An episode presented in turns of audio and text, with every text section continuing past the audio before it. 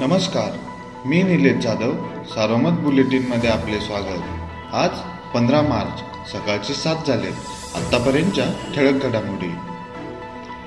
महापालिका नगरपालिका निवडणुकीसाठी तीन तसेच दोन सदस्यांची प्रभाग रचना तयार करण्याचे काम अंतिम टप्प्यात असताना सोमवारी राज्य सरकारने काढलेल्या आदेशामुळे प्रभाग रचना पुन्हा एकदा स्थगित झाली. या निर्णयाने नगर जिल्ह्यातील श्रीरामपूर संगमनेर राहुरी राहता देवळाली कोपरगाव शेवगाव पातर्डी आणि जामखेड या नगरपालिका निवडणुकींसाठीची प्रारूप प्रभाग रचना रद्द झाली आहे.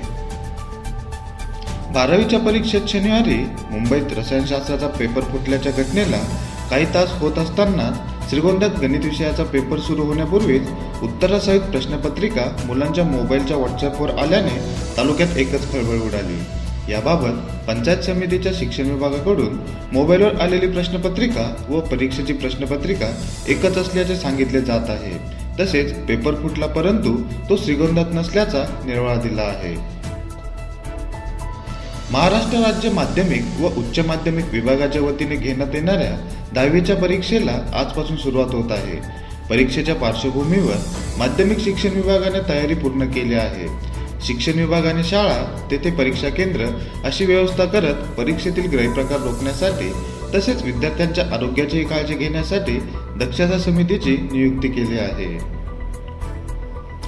करोना प्रादुर्भाव प्रतिबंधक उपाययोजना अंतर्गत जिल्हाधिकारी अहमदनगर यांनी पाचपेक्षा अधिक व्यक्तींना जमा होण्यावर बंदी सार्वजनिक ठिकाणी मास्क लावणे सोशल डिस्टन्सिंगचे पालन आदी सक्ती केलेली असतानाही या नियमाचे पालन न करता निवासाच्या तहसीलदारांनी दहा ते पंधरा कर्मचाऱ्यांसमवेत तेवीस जून दोन हजार वीस रोजी कार्यालयात वाढदिवस साजरा केल्याप्रकरणी न्यायालयाच्या आदेशाने नेवासा पोलीस ठाण्यात तहसीलदार रुपेश कुमार सुराणा यांच्यावर गुन्हा दाखल करण्यात आला आहे.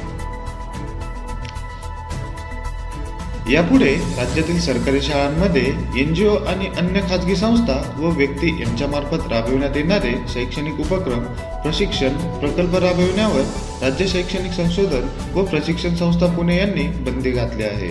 तसेच जर एन जी ओ यांच्या मार्फत प्रशिक्षण घेण्याची वेळ आली तर त्यास राज्य सरकार अथवा विद्या प्राधिकरण असणाऱ्या राज्य शैक्षणिक संशोधन व प्रशिक्षण संस्थांची पूर्वपरवानगी आवश्यक करण्यात आली आहे. याबाबतचे आदेश नुकतेच काढण्यात आले आहे. नेवासा तालुक्यातील गणेशवाडी येथे काल दुपारी लागलेल्या आगीत सुमारे शंभर ते दीडशे एकर ऊस जळायची घटना घडली. शेतीपंपाचा वीज पुरवठा खंडित झालेला असल्याने पाणी उपलब्ध असतानाही शेतकऱ्यांना आग विझवण्यात अपयश आल्याने शंभरहून अधिक एकर ऊस जळाला दुपारी एक वाजेच्या सुमारास ही दर घटना घडली. या होत्या ठळक घडामोडी सविस्तर बातम्यांसाठी वाचत राहा दैनिक सारोमत किंवा भेट द्या देशदूत डॉट कॉम या संकेतस्थळाला. नमस्कार.